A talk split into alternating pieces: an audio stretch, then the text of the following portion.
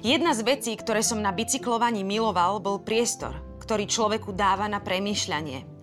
Byť sám na odľahlej ceste, preč od svojho telefónu a od iných ľudí, naozaj pomáha vyčistiť hlavu. Človek má čas všetko si premyslieť a zaoberať sa všeličím, dobrým i zlým, veľkým aj malým. Ako som sa na druhý deň ráno blížil ku gréckým hraniciam, s nalou sediacou vo vrecku, uvedomil som si, že o nej rozmýšľam.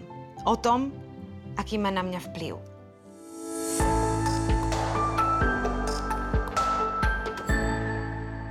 Táto kniha je jednoducho skvelá. Je v nej všetko, čo človek očakáva od príbehu a vzťahu veľkého bradatého škóta a malého mačiatka s menom Nala.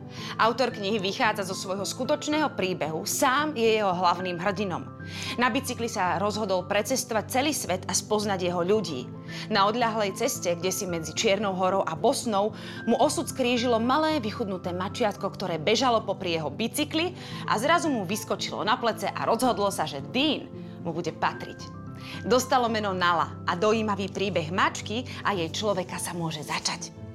Pri čítaní tejto knihy som si uvedomila, aké máme my ľudia šťastie, že nás majú zvieratá radi a že nás tolerujú. A ako krásny tento vzťah môže byť. Dean a Nala prežívajú plno dobrodružstiev, na svojej ceste spoznávajú mnoho ľudí a príbehov. Ľudia pomáhajú im a oni im to s radosťou vracajú. Jej roztomilá tvárička roztopila nejedno srdce bez ohľadu na vek, pohlavie, náboženské význanie či pôvod. Po dočítaní som sama mala chuť vysadnúť na bicykel, zobrať svojho psa a celú rodinu a len tak sa vybrať v ústrety svetu. Verím, že sa na tom bicykli všetci stretneme po dočítaní tejto knižky.